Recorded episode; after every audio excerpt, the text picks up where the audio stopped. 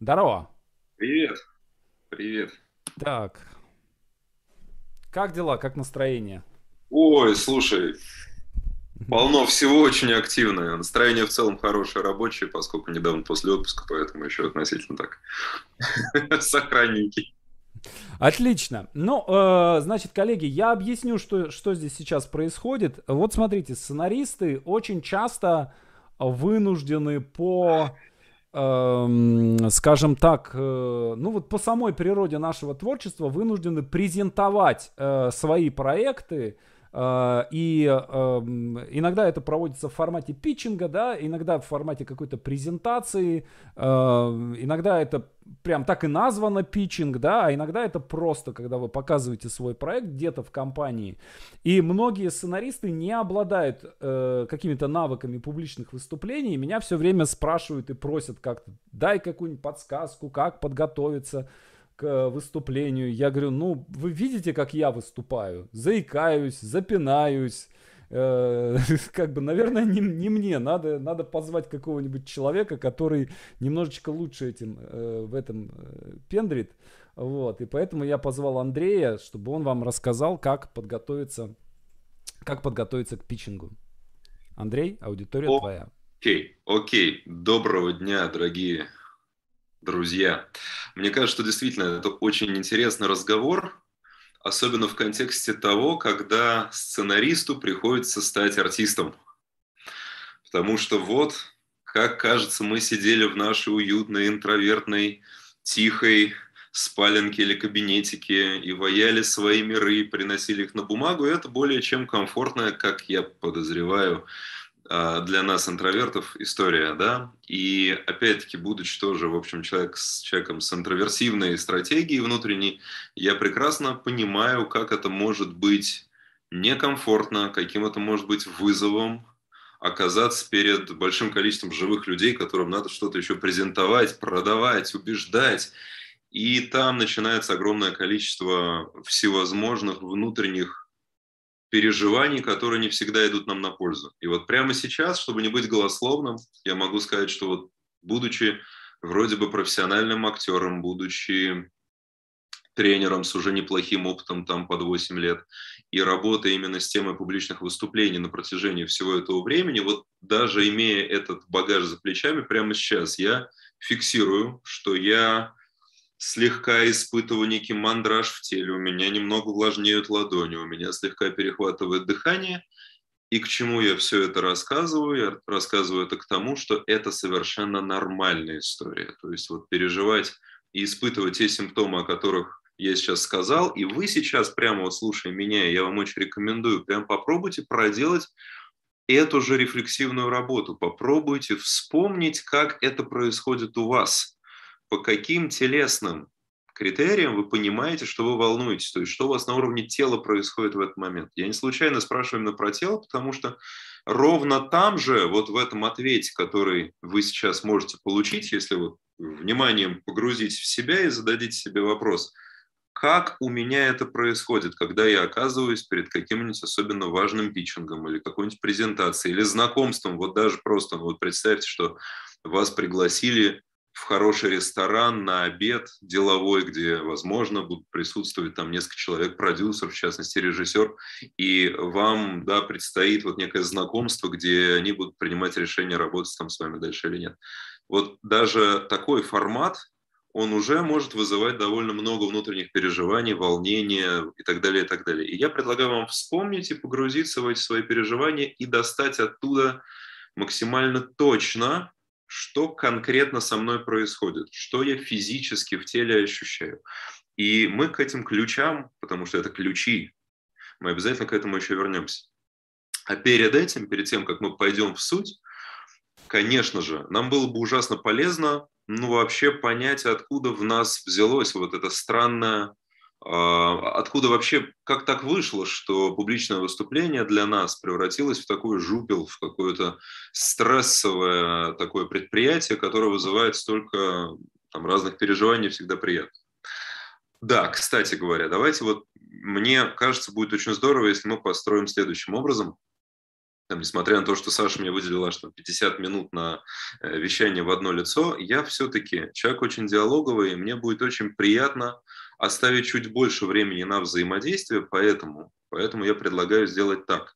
Вот я постараюсь всю сутевую, концептуальную, такую содержательную часть уложить там в полчаса условно, а еще, может быть, там минут 20-25 оставить на то, чтобы ответить на ваши вопросы. И мне кажется, что так будет гораздо более продуктивно и полезно для вас, потому что для меня ну, мне правда очень нравится и приятно и важно быть полезным, поэтому вот чтобы у нас разговор был максимально такой предметный, что называется, и содержательный, я предлагаю вам потихонечку уже писать вопросы в чат, а Саша мне тогда их потом озвучит, и вот мы успеем на большее количество вопросов ответить. Мне кажется, это будет очень хорошо.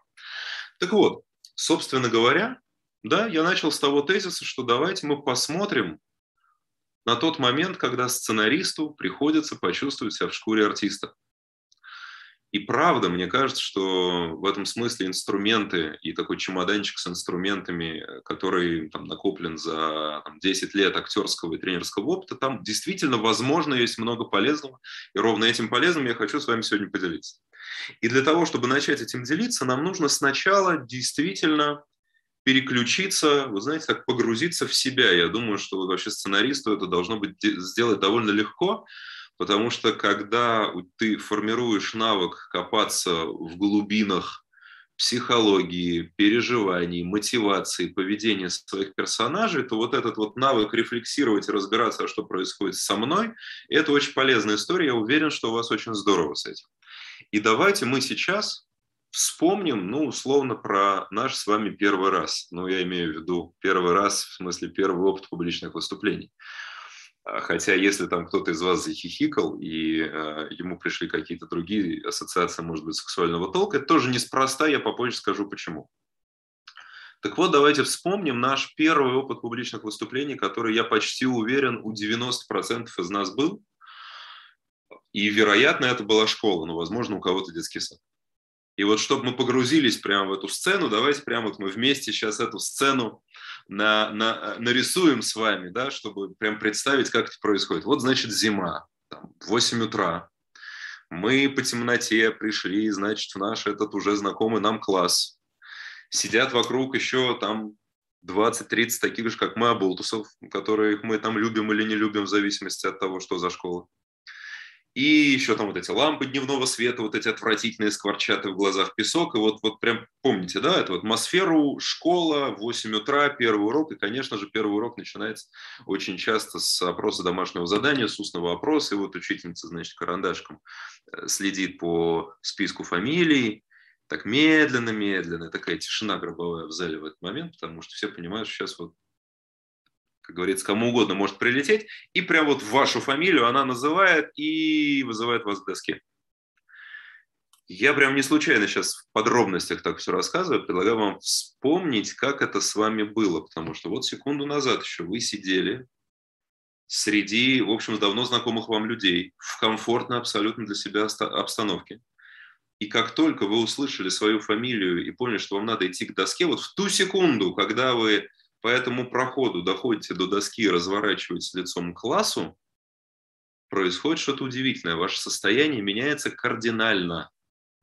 И прям вот вспомните, пожалуйста, этот момент. Как меняется вообще восприятие происходящего в тот момент, когда вы оказываетесь у доски. И дальше вот этот опыт, когда я оказываюсь на сцене.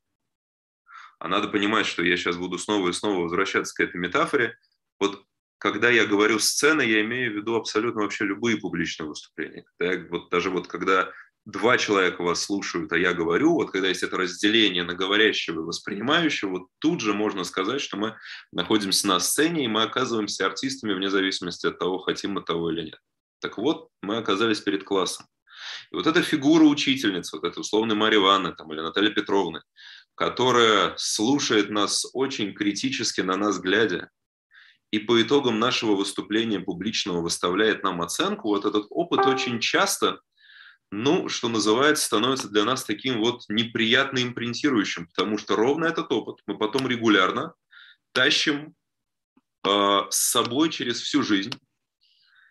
И дальше вот поправьте меня, но вот я э, предположу, что, скорее всего, у многих из вас возникало вот это снова, это ощущение, когда ты уже взрослый человек, тебе там 25 лет, или 29, или 30, или 35, и ты получаешь приглашение на вот этот самый обед званый с какими-нибудь продюсерами или режиссерами, или приходишь на питчинг, и где ты должен представить свой проект, и у тебя возникает ощущение неосознанно, это ключевой момент, неосознанно, что ты снова оказываешься в позиции школьника, которому нужно отвечать урок условной Марьи Ивановны. Только здесь еще ситуация усугубляется тем, что вместо Марьи Ивановны у нас там какие-нибудь очень важные, значит, очень важные, очень большие, очень такие значимые для нас дядьки, которые оценивающе на нас смотрят. И в этот момент происходит такой тотальный схлоп, мы все сжимаемся изнутри, да, у нас пересыхает во рту, у нас начинают разбегаться мысли, мы начинаем порой крайне странно себя вести. И вот я недавно слушал как раз э, Сашин подкаст, где он описывал, в общем,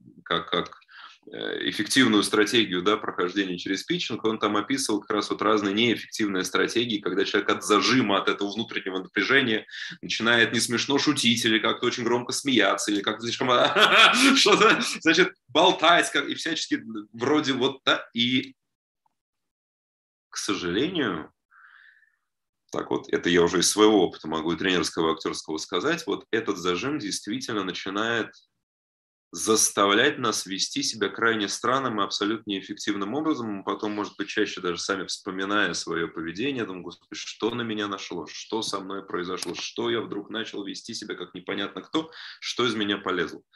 Это феномен зажима, который артисты знают очень хорошо, потому что, в общем, с нами это добро происходит примерно там ну, на каждом шагу абсолютно. Вот пришел ты на пробы и на кастинг на какой-нибудь, а там кастинг для артиста это вообще самая боль боль больная и страх страшный. Вот если ты хочешь почувствовать себя бездарностью полной, то вот прийти на кастинг в сериал, где в коридоре сидит там 80 человек, ты 81 и на тебя смотрит девушка, которая жует жвачку, и у которой ты 81 она плевать хотела и на тебя, и на твои способности, и на то, талантливый ты или нет.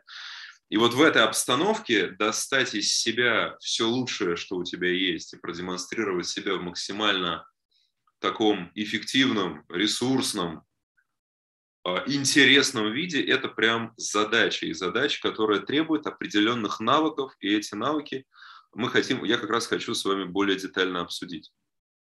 И здесь мы, мы должны с вами начать с такой темы, как состояние. Потому что я не случайно начал вот с этой сцены в школе. И вот этого самоощущение себя двоечником, который не выучил урок, который у доски э, что-то пытается ответить Марье Ивановне, она потом в итоге ставит нам какую-нибудь там тройку, и мы, значит, понуря голову, отправляемся на место.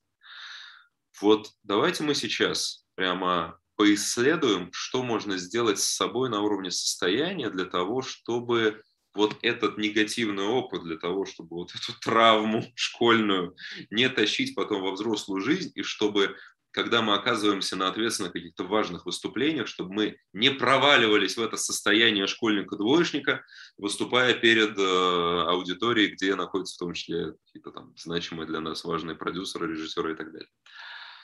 И в этом плане нам действительно очень полезно начать с того, что такое состояние? Надо понять, что мы имеем в виду, когда мы говорим слово «состояние». Слово «состояние» оно подразумевает, что это прям набор вполне телесных ощущений. Да? Состояние – это то, как я себя чувствую, то, что со мной происходит прямо сейчас.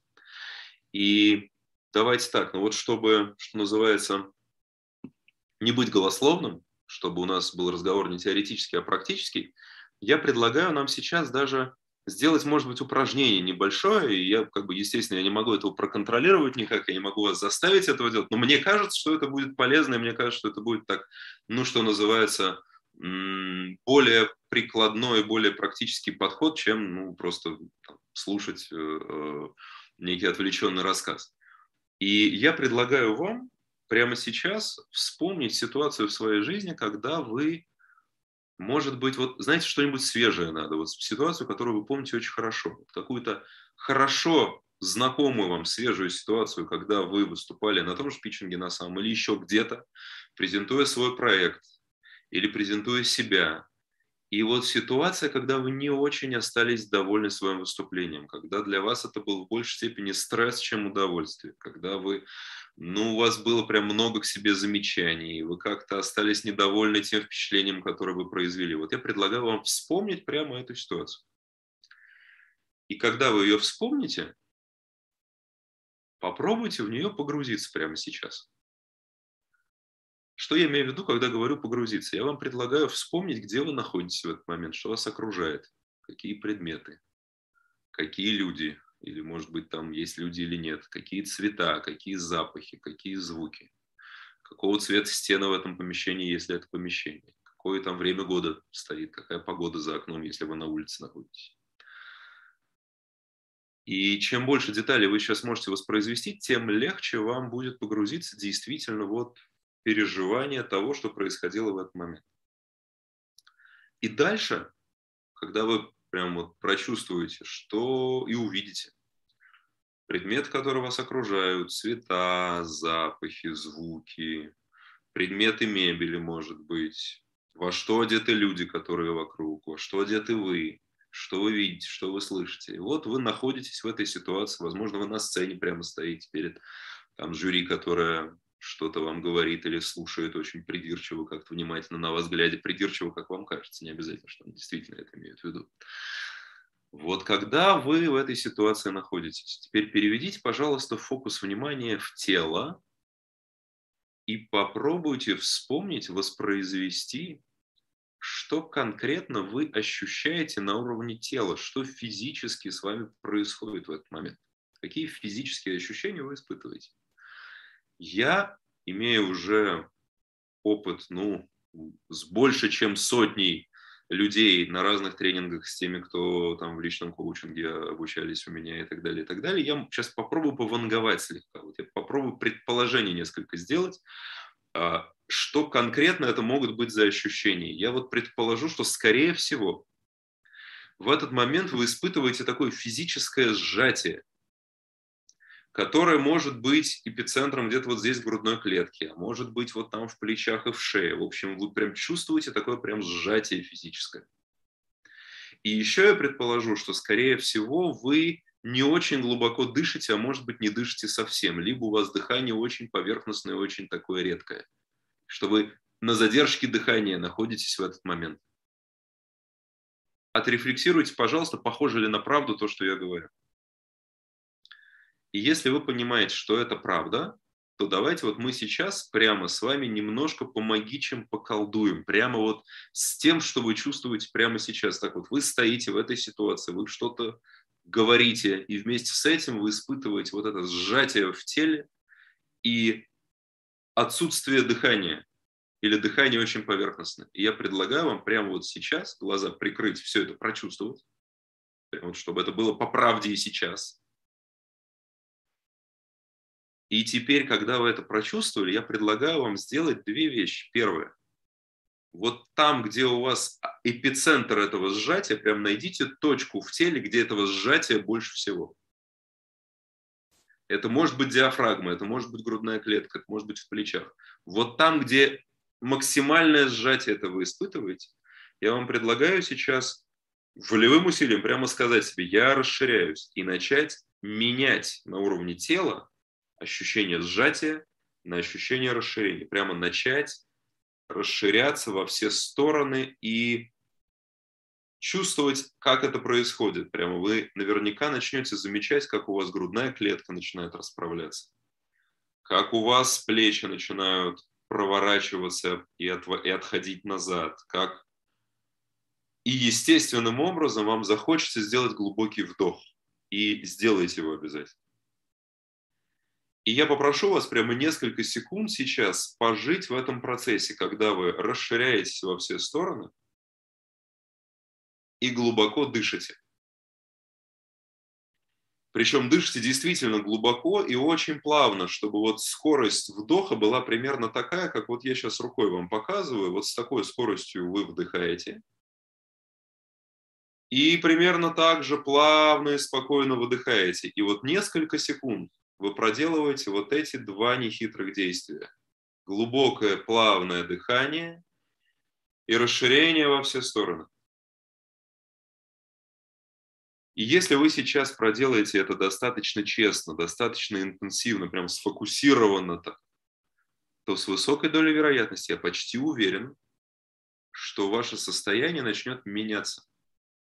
Что вот это состояние сжатости, напряжения, стресса, страха, какого-то вот такого, как бы это сказать, вот это ощущение себя маленьким, оно начнет растворяться и меняться на состояние другое, где у вас много энергии, где вы чувствуете, что вы физически прям начинаете занимать больше места, что вы больше не маленький, что вы такой основательный или основательная, что вам комфортно, и у вас вдруг начинают возникать другие совершенно эмоции по этому поводу, как следствие мысли. Потому что взаимосвязь здесь, она прямая. Как только мы начинаем что-то делать с собой, что-то менять в себе на уровне тела, как следствие тут же у нас начинает меняться эмоциональное состояние, у нас начинают меняться мыслительные все процессы тут же. На эту тему я очень помню хорошо, как меня потрясло, что Всеволод Эмильевич Мирхольд дошел до этой идеи еще в 20-х, по-моему, годах, написав, не помню сейчас именно где, не воспроизведу цитату дословно, но это близко к тексту воспроизведу, что для того, чтобы прожить и прочувствовать определенное эмоциональное состояние, достаточно занять правильное физическое положение в пространстве, и тогда эмоциональное состояние не замедлит, в общем, прийти. И эта идея, до которой телесно-ориентированные психотерапевты дошли только через 30-40 лет спустя и начали внедрять это в работу с клиентами, когда выяснилось, что если поменять так называемый телесный паттерн, то начинает меняться и все состояние целиком. К чему и зачем мы это делаем? Вот смотрите, давайте мы еще раз вспомним эту ситуацию со школой, когда мы маленькие, когда нам хочется спрятаться, убежать, и мы, преодолевая этот страх, это сжатие, это вот, вот какую-то скованность, пытаемся отвечать урок. Вот со, думаю, что вы согласитесь со мной, что это состояние нам совершенно не нужно во время наших презентаций, в те моменты, когда нам нужно наиболее ярким, наиболее убедительным образом презентовать свой проект, заинтересовать, заинтриговать, увлечь аудиторию, в частности, там, людей, принимающих какие-то важные решения по этому поводу. И значит, нам очень важно перед тем, как мы окажемся на сцене, вот поработать, пошаманить, что называется, своим состоянием и привести себя в то состояние, когда мы взрослые, когда мы ресурсные, когда мы мощные, когда мы энергичные, когда у нас много энергии в теле, да, когда у нас максимально мы такие вот эмоции, подходящие для этого, испытываем, эмоцию интереса, эмоцию вдохновения для того, чтобы делиться тем, что у нас есть в нашей аудитории. И сделать это легче всего через тело. И, собственно, самый простой вот такой алгоритм, инструмент, как поработать с этим, я вам только что предложил. Да?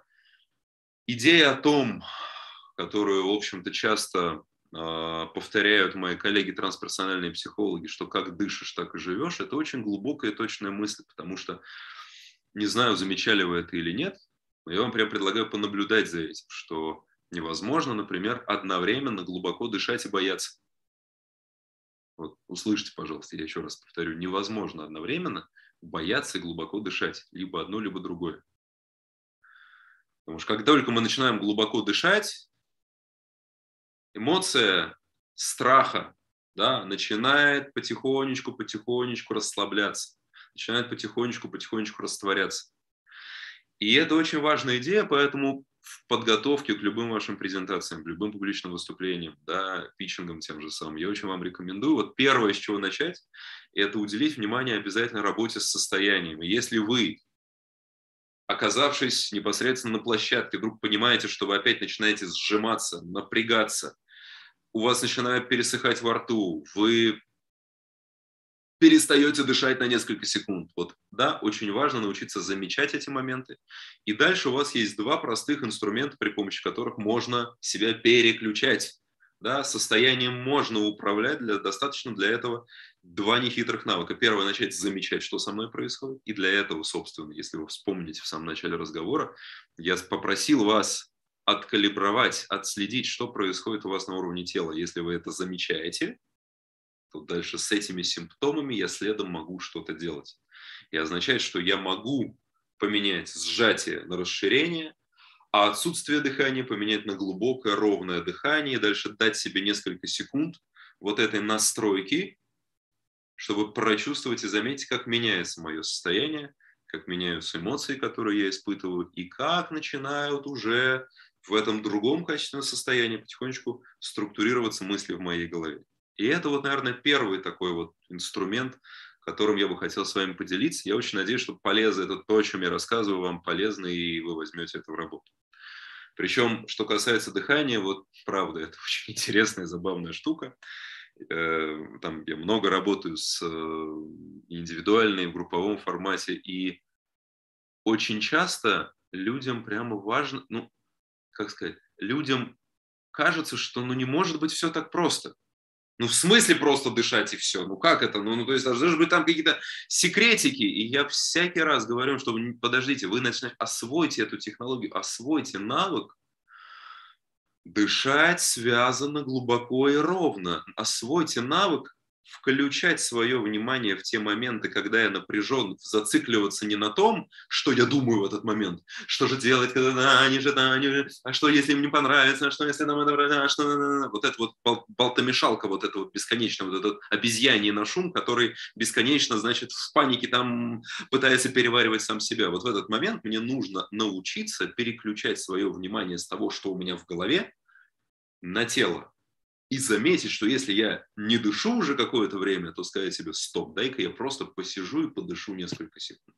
Вот я прямо сфокусируюсь и глубоко подышу несколько секунд. И тогда я замечу, что начнет меняться. Я прям очень вам рекомендую, очень вас призываю взять на вооружение эту идею и прям вот взять ее в работу, в каждодневную. Я своим студентам даже говорю, ставьте напоминалки на телефон себе, чтобы хотя бы раз в два часа у тебя там появлялась, там прям вот плашка с, такой, с, с будильником и надпись «Дыши», просто «Дыши», не забудь, не, за, не забудь вдохнуть и выдохнуть.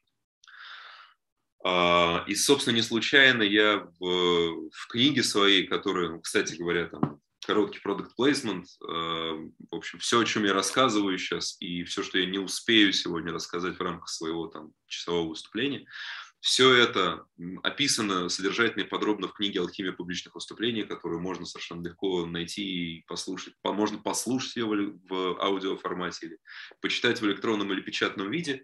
И там как раз вот в этой системе из 13 принципов, которую я описываю, второй принцип именно поэтому звучит ровно так «дыши». И давайте мы с вами двинемся дальше. И дальше я бы хотел поговорить с вами о еще одном очень важном элементе, который вообще остается за гранью нашего осознавания очень часто.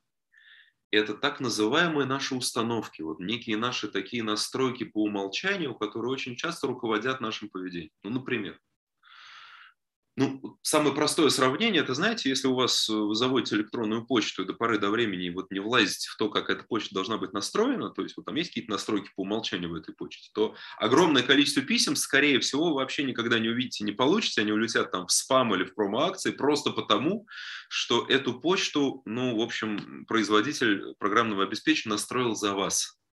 И если вы хотите, чтобы важные какие-то письма вам приходили все-таки, то вы своими руками в настройки и начинаете там копаться, делать так, чтобы, в общем, эти настройки поменять на те, которые нужны именно вам. И с сознанием с нашим, и с психикой нашей все устроено ровно так же. Если я еще там, в далеком своем детстве, запечатан идеей о том, что публичное выступление выглядит всегда примерно как отвечать урок, который я не выучил, за который меня, скорее всего, осудят и в лучшем случае поставят тройку, а могут еще и дома наругать и там подзатыльник отвесить, то дальше эта настройка по умолчанию начинает руководить моим поведением на протяжении всей жизни.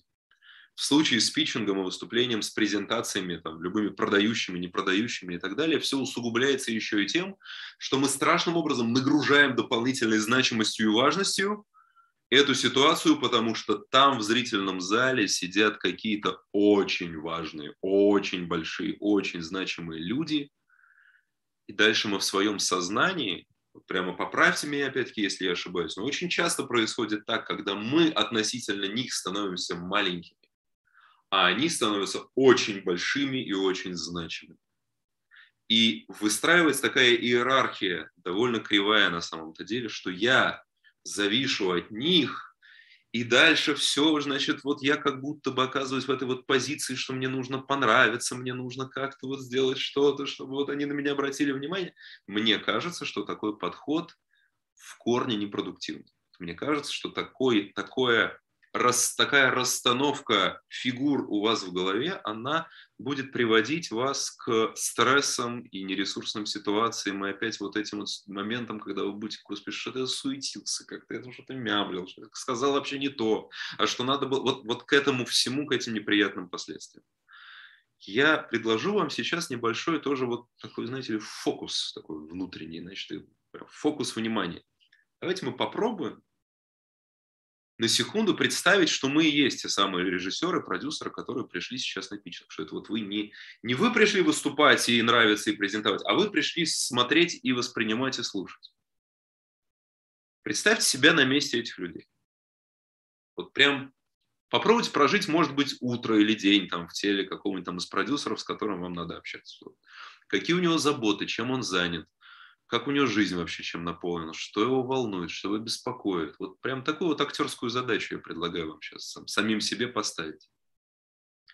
И когда вы начнете проживать прям день с утра, то вы обнаружите, что этот человек живой тоже, что у него есть какие-то заботы, у него там есть дети или нет детей, у него там он поссорился с женой или он там разводится сейчас, и у него вообще там у него прям все очень как-то сложно. И у него сегодня важная рабочая задача, ему нужно отобрать сценарий, который надо взять в работу. Вот одна из задач, которых много на протяжении этого дня. И дальше вот находясь в позиции этого человека, прям вот попробуйте проиграть дальше историю, что ведь у него есть прям задача, его волнующая. И вы, как сценарист, который пришли на питчинг, можете помочь этому человеку его задачу решить. Вот прочувствуйте сейчас изнутри, что меняется. Если вы идете не как тот, кто должен нравиться, не тот, кто сдает экзамен или отвечает урок и ждет хорошие оценки, а тот, кто идет общаться равный с равным, человек с человеком, и более того, вы можете предложить этому человеку то, что ему необходимо. Вот просто заметьте, как у вас начинает вот эта иерархия в голове немножко-немножко двигаться. Попробуйте увидеть перед собой, вот когда вы уже идете на сцену выступать, попробуйте увидеть перед собой живого человека с проблемами, с заботами, с потребностями, со страхами, и попробуйте посмотреть на это из позиции, что я эксперт в области сценарного искусства, сценарного ремесла, могу ему, потребителю моей экспертизы, дать что-то, что ему необходимо для того, чтобы решить его задачу. И в этот момент у вас наверняка изменятся опять-таки внутренние отношения к происходящему, и как следствие настройка на состояние, настройка на диалог и то, как вы дальше будете этот диалог вести, потому что дальше выясняется, что можно действительно разговаривать нормально, по-человечески, на равных, не заискивая, не пытаясь нравиться, не пытаясь угождать, не пытаясь ничего угадывать. Абсолютно вот из позиции, что у меня есть вот такой проект. Он вот про это, про это, про это, про это. Он вот в таком жанре и так далее, и так далее, и так далее. И общаться в этом смысле как равный с равным и не нагружать этот диалог и это общение избыточной какой-то огромной важностью. Мне кажется, что это гораздо более продуктивное такое, ну, знаете ли, внутреннее, гораздо более продуктивный внутренний настрой, да, чем снова и снова проваливаться в позицию школьника.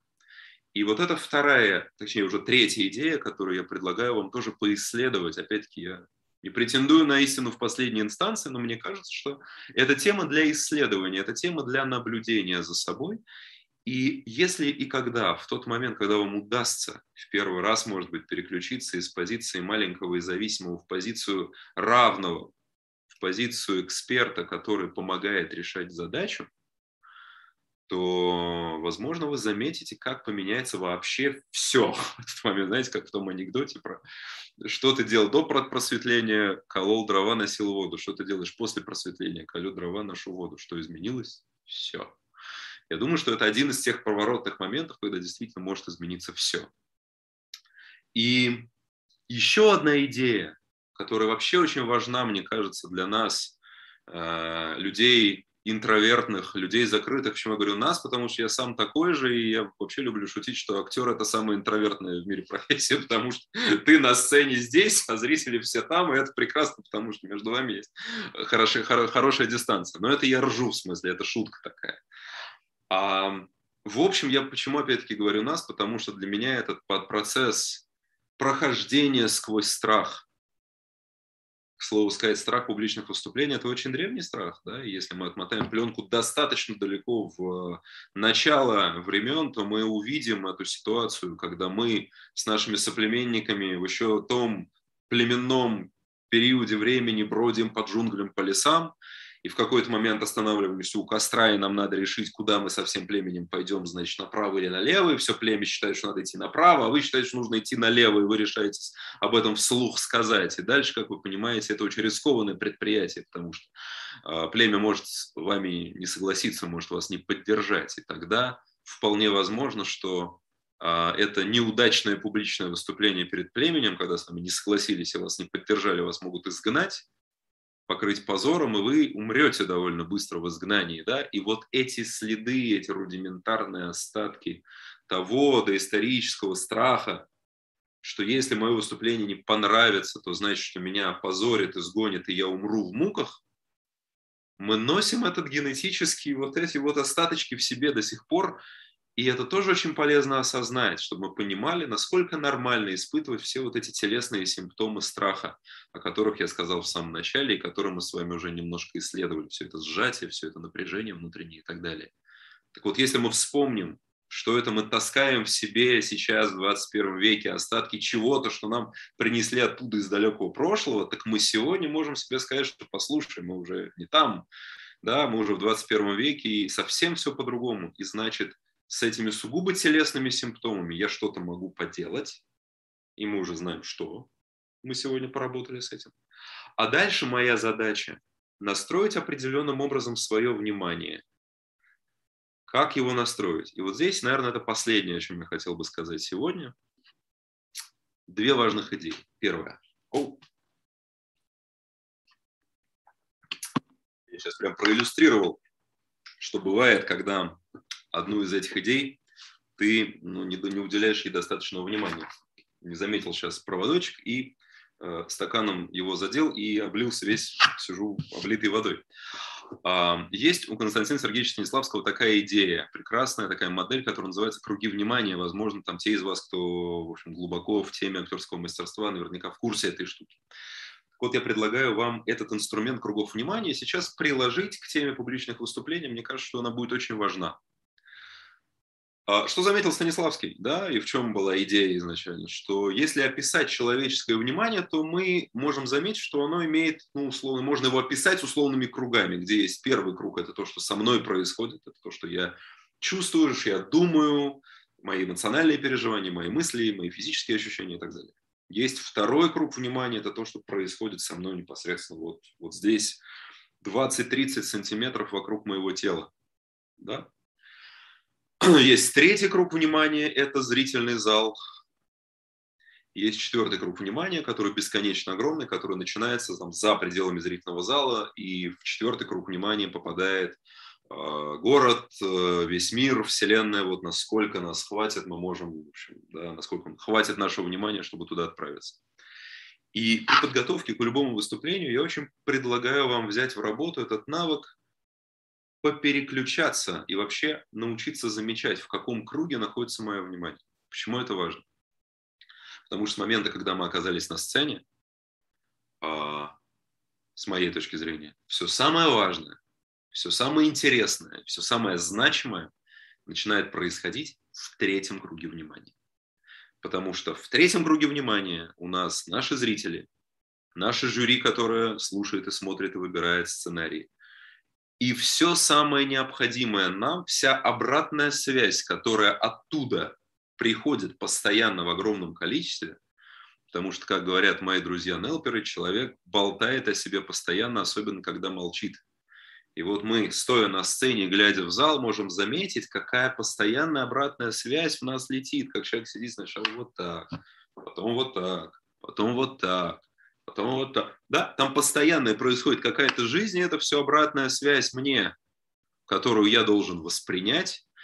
И если я достаточно внимателен к этой обратной связи, то тогда я могу что-то сделать с собой, что-то поменять в себе для того, чтобы сделать свое выступление более динамичным, более увлекательным, более эм, подходящим по теме, более убедительным и так далее, и так далее, и так далее, и так далее. Для того, чтобы этот навык был мне доступен, у меня должен быть внутренний переключатель. У меня должна быть этот внутренний напоминалка себе, что настроив себя и заниматься настройкой себя я могу до выступления.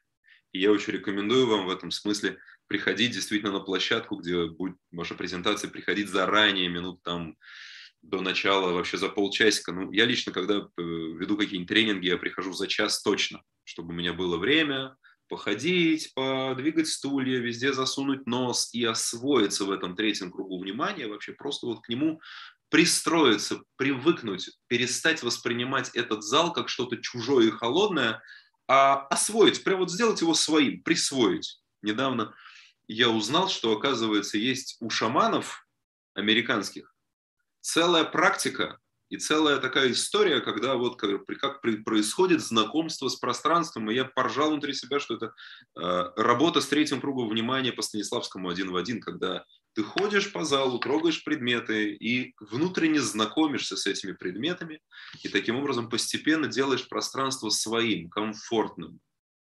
И тогда с моментом начала выступления ты уже оказываешься не в каком-то чужом, холодном, непонятном зале, где куча чужих людей, и вообще как-то вот хочется спрятаться от этого всего.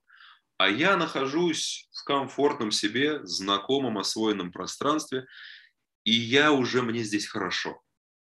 И вот этим очень важно заняться до начала выступления. А когда вы уже выходите на сцену, вот вы пришли, вы освоились, вы настроили, вы посидели, подышали, вы сделали это упражнение на расширение и на соединение с дыханием, то, что мы сделали в начале. И оказавшись на сцене, переводите свое внимание сразу же в третий круг, в зал, потому что там начинает происходить все самое интересное, и там как раз вот это пространство зрителя – который для нас, для спикеров, для артистов является колоссальным ресурсом, с которым можно черпать энергию, с которым можно устраивать взаимодействие, с которым можно общаться и устраивать интерактив.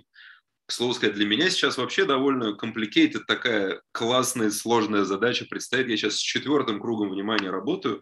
У меня сейчас вообще никакого доступа к вам нет. Я не вижу ни одного лица. Я понятия не имею, что с вами происходит. Но я на уровне своего внимания, на уровне своего воображения – я представляю, как в разных точках мира, потому что кто его знает, может быть сейчас на другом часовом поясе, может быть вообще на другом континенте сейчас кто-то смотрит эту конференцию или будет смотреть.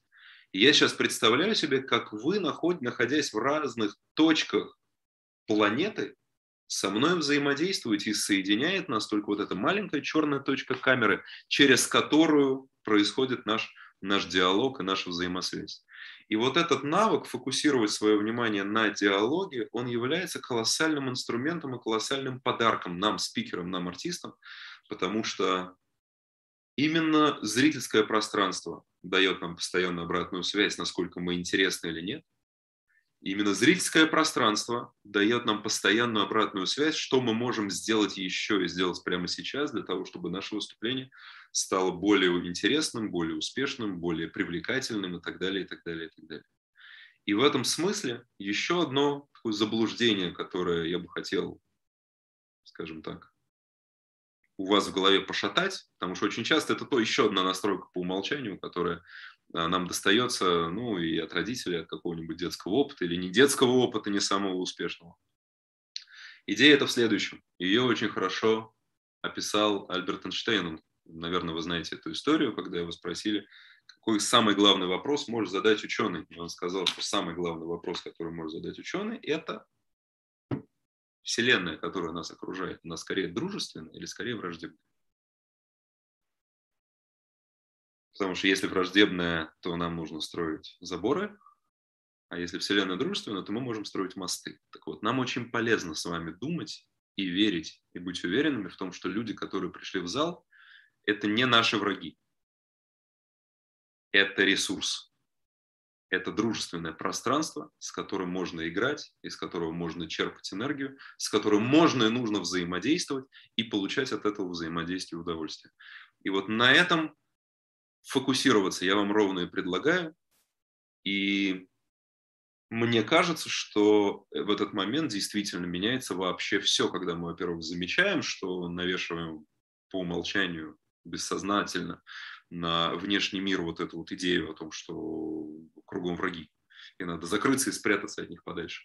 Если вместо этого мы начинаем допускать и предполагать, что там не враги, а там люди, партнеры по игре, партнеры по диалогу, партнеры по энергообмену, то тогда, как я уже сказал в том анекдоте, что изменилось, изменилось все. Ну и, наверное, я сейчас уже, да, это я как бы, я думал, что я уложусь в полчаса, я не уложился в полчаса, у нас стало минут 15, наверное, я думаю, на этом я сейчас поставлю некую такую многоточие запятую, и правда, мне кажется, будет здорово, если мы вот сейчас с этой точки, вот мы там несколько тем так вот отме, от, от, открыли несколько Э, классных рамок, классных таких арок, говоря сценарным языком, будет здорово, если мы сейчас э, обсудим какие-то вопросы, которые возникли у вас, и я, в общем, с удовольствием. Да, есть. Э, Андрей, значит, Юрий спрашивает, а что можно сделать, если не сжатие, а совсем другие ощущения? Мандраж, волосы дыбом, жар, бросает в пот, дрожат руки. То же самое с дыханием, вот э, инструментом глубокого ровного дыхания происходит то же самое. То, что сейчас вы описали, Юрий, спасибо большое за такое детальное описание. Это, в общем, кл- ну, классическая абсолютно да, реакция на выделение адреналина в большом количестве, когда, в общем, ну, у нас там есть эти три базовых реакции «бей, беги, замри». А, и в этот момент, опять-таки, как только мы начинаем, вот наблюдая все это в себе, да, это все со мной происходит, вот это вот, и если я в этот момент начинаю прям волевым усилием себе говорить «дышим», то вот дальше, как вот взболтанная вода в стакане, она начинает потихонечку, вот этот осадок, он начинает успокаиваться, оседать. И этот мандраж, он не исчезает совсем, но он снижается до того уровня, когда мы можем уже этим управлять, когда мы эту энергию, он, э, знаете, она превращается в бензин, для того, чтобы более ярко, более харизматично, более убедительно воздействовать уже на нашу аудиторию. И в этом есть особый кайф. Поэтому в данном случае можно все эти симптомы вообще взять себе в друзей, в, в соучастников таких. Угу. Глубокое дыхание должно быть верхним или нижним, или смешанным, или неважно? Лучше всего нижним, когда я говорю про глубокое дыхание, я имею в виду диафрагмальное дыхание. Спасибо большое за этот вопрос, это очень важное уточнение, мне кажется, да. Я имею в виду диафрагмальное дыхание, то, которым, в общем, ну, занимаются, в, которое ставят на вокале, очень, да, полезная эта штука, или, э, собственно, на курсах сценического мастерства в любом театральном институте ставят ровно это дыхание, да, опору так называемую, глубокое диафрагмальное дыхание. Больше всего в публичном выступлении меня сбивает, если меня не слушают, не поднимают глаза, пишут что-то. Или еще бывает телефон сидят. Mm-hmm. Можно ли как-то это преодолеть? Когда есть визуальный контакт, мне проще адаптироваться. Можно, конечно. И это, то есть вот эти вот люди, глаза, которые уходят в телефон, это очень часто обратная связь нам на то, что мы, может быть, недостаточно увлекательны, недостаточно интересны. Mm-hmm. И с этой обратной связью что-то можно делать. Можно к людям обращаться с вопросами в этот момент. А как вы думаете, а как вы полагаете? Я вообще предлагаю э, весь, всю свою речь строить таким образом, вот просто на уровне лингвистического инструмента строить речь таким образом, как будто это диалог.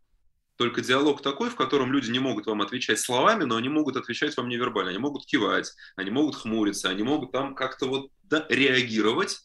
И если вы строите свою речь примерно такими конструкциями типа, а вот что бы вы сказали, если бы я вам там вот это предложил? А что, как вы думаете, что было бы, если было так? А в какой ситуации вы замечали, что происходит вот это? Это такие крючки, которые мы все время забрасываем в зрительный зал, которые волей-неволей заставляет зрителя реагировать. То есть нам нужно сделать так, чтобы вот эта четвертая стена между нами сломалась, и мы оказались в режиме взаимодействия, в режиме диалога. И тогда, если все равно глаза у человека утыкаются в телефон, то это означает, что, возможно, я что-то делаю монотонно, возможно, мне у, у человека вот внимание устало, возможно, его что-то отвлекло. И значит, мне нужно поменять что-то в своем поведении. Например, сделать паузу. Или, например, начать говорить тише, резко. Там, тише и медленнее. Для того, чтобы на уровне его восприятия слухового что-то поменялось. И это очень часто работает просто как рефлекс. Ой, что-то поменялось, и я... То есть я и, и, и, а, был режим радио, который там... Да, да, да, да, да, да, да, да. Ой, вдруг замолчало. И, и я начинаю... Естественно, мне интересно опять, что произошло. И это один из таких вот ключиков, маленьких каких-то таких вот штучек, которые можно использовать. Более подробно у меня целая глава в книжке есть, которая называется «Меняйся». Я там прям предлагаю целый механизм инструментальный, что можно с этим делать, поэтому я прям вот очень рекомендую э, книжку скачать или купить и там поизучать эту историю. Так, если панически боишься питчинга, не лучше ли быть честным и сказать об этом открыто и привести с собой того, кто может представить твою работу и презентовать вдвоем? Можно все. Вопрос в том, зачем и мы хотим получить с этим. То есть, в общем, как говорится, тут колхоз сделал добровольников, я люблю говорить, да? Понятно, что, а, естественно, если а, есть люди, у которых не просто страх публичных выступлений, а у которых прям физически они не любят, им не нравится, они не хотят вообще даже вот на сцену выходить. Просто не хочу я, мне это неинтересно вообще ни в каком виде и так далее. Um, ну, я, в общем, против насилия, конечно, такого прям вот какого-то, какого конкретного насилия над собой. Но если это вопрос отсутствия навыка, что где-то в глубине души я понимаю, что в целом я бы хотел сам да, мне очень страшно, да, и у меня нет опыта, но я бы очень хотел все-таки уметь, то это прям прекрасный э, сигнал, чтобы пойти и поучиться просто, и научиться проходить сквозь этот панический страх, потому что, еще раз говорю, вот что такое панический страх? Это абстракция пока.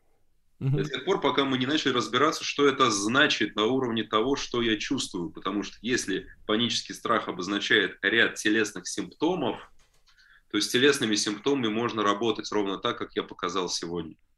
И дальше механизм э, выстраивания новых нейронных связей в голове устроен так, что чем больше я начинаю повторять и практиковать новое качественное для себя поведение, тем это поведение начинает укрепляться, погружаться и становиться, и интегрироваться.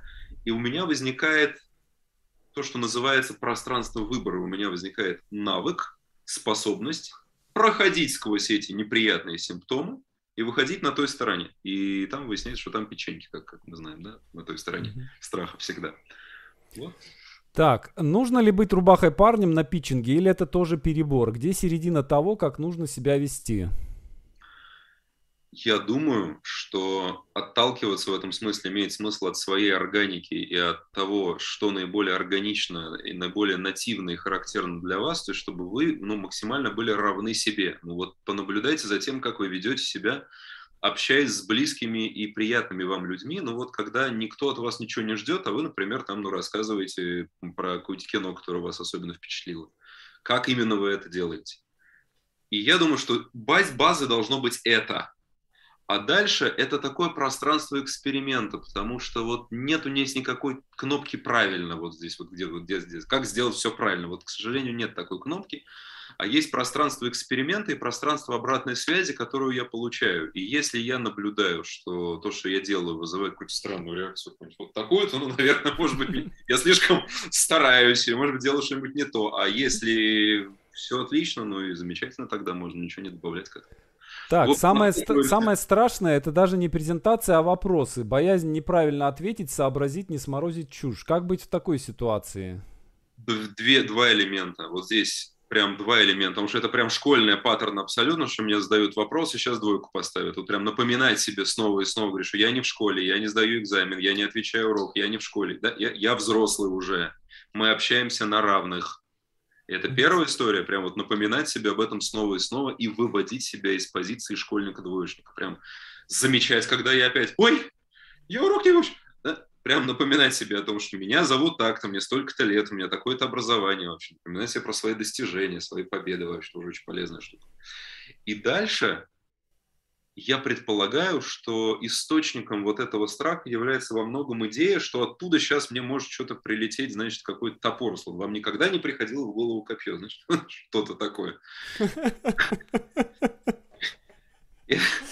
Там нет врагов. Вот э, начните внедрять себе в голову другую установку, что в зрительном зале нет врагов, а вопросы – это ресурс, и возможность полнее и шире раскрыть то, что вы предлагаете, и то, что вы принесли. Вот в этом смысле мне очень нравится принцип ткацкого станка. Я тоже в книжке его описывал. Это примерно следующее. Что бы ни происходило во время выступления, это мне на пользу. Вот все, что происходит, это ресурс. Вот все, что угодно. Даже когда сломался микрофон и вырубилась презентация, это тоже ресурс, это какая-то фишка, которая призвана мне сейчас с ней сыграть, обсмеять ее как-то и пойти дальше. А любые вопросы из зала – это всегда возможность раскрыть тему чуть более глубоко.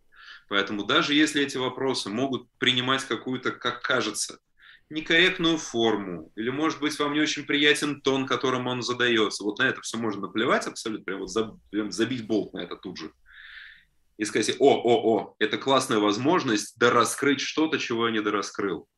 И начать с благодарности. Спасибо вам большое за этот вопрос. Это очень здорово, что вы это про это спросили. Я прямо сейчас, мне есть чего вам про это сказать.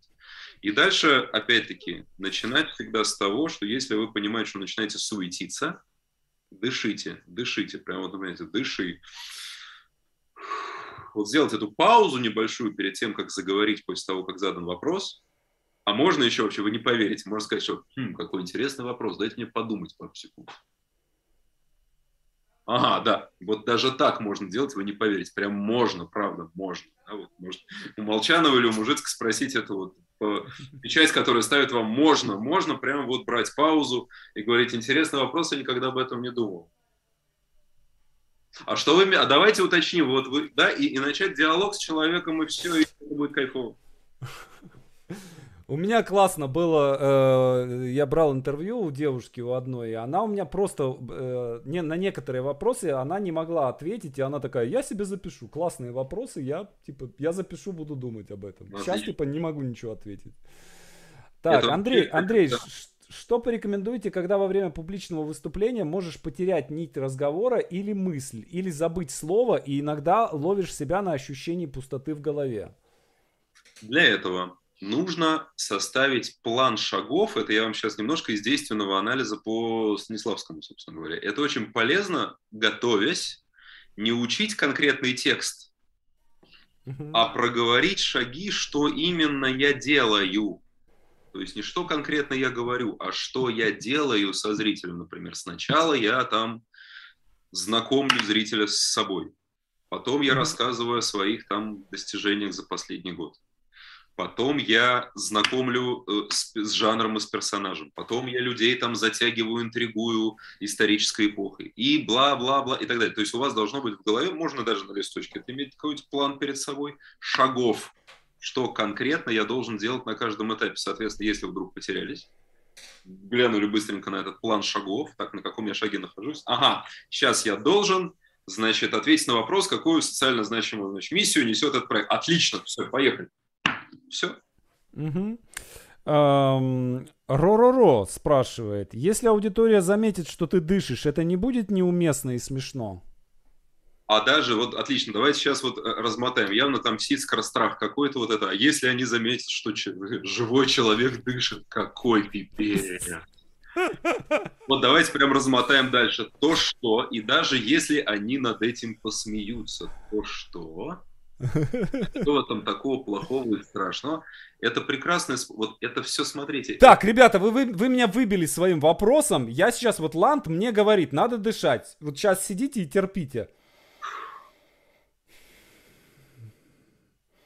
Вот. Так, так что вы там сказали? Да, смотрите, это а, прекрасный способ перестать относиться к себе излишне серьезно в момент, вот, да, вспоминаем незабвенного барона самые, все самые большие глупости на Земле совершаются именно серьезным выражением лица. Улыбайтесь, господа. Не надо относиться к себе с избыточной важностью в этот момент, во-первых. И, и в этот, то есть как только мы разрешаем и допускаем больше иронии по отношению к себе самим, у нас вот этот вот какое-то ощущение какого-то шкафа на нас надетого вот, вот такого в виде белого пальто, ну, значит, слезает, мы нам идеально быть уже не обязательно с, этого, с этого момента. И значит, мы можем позволять себе какие-то странности. Мы можем глубоко дышать, например, как вообще это свойственно живым людям. Мы можем задумываться, мы можем брать паузу, говорить, да, секундочку, сейчас я... Что я хотел сказать? Сейчас, секундочку, я что-то потерял мысль. А, да-да-да-да-да. Вот. и вести себя в этот момент максимально естественным образом, как, как э, в общем, да, как будто это происходит разговор на кухне. Ну вот представьте, что вы на кухне сидите с вашим близким человеком и обсуждаете фильм, и вы на секундочку, а, ну вот, я что я хотел сказать, да, и все, и все. Просто помните о том, что нету никаких учителей в зале, которые ставят вам оценки. Там сидят или ваши партнеры по игре, или люди, чью проблему или чью задачу вы можете решить своим проектом. Очень круто. Очень круто. Вот. Андрей, огромное спасибо. Мне кажется, очень крутое выступление. Спасибо. Э, большое тебе спасибо за то, что ты принял участие в нашей конференции. Ребят, пишите Большое в комментариях, в чате, пишите много-много-много спасибо Андрею. Э, обнимаю, Андрей. Спасибо, рад был тебя видеть очень, да. Да, взаимно. И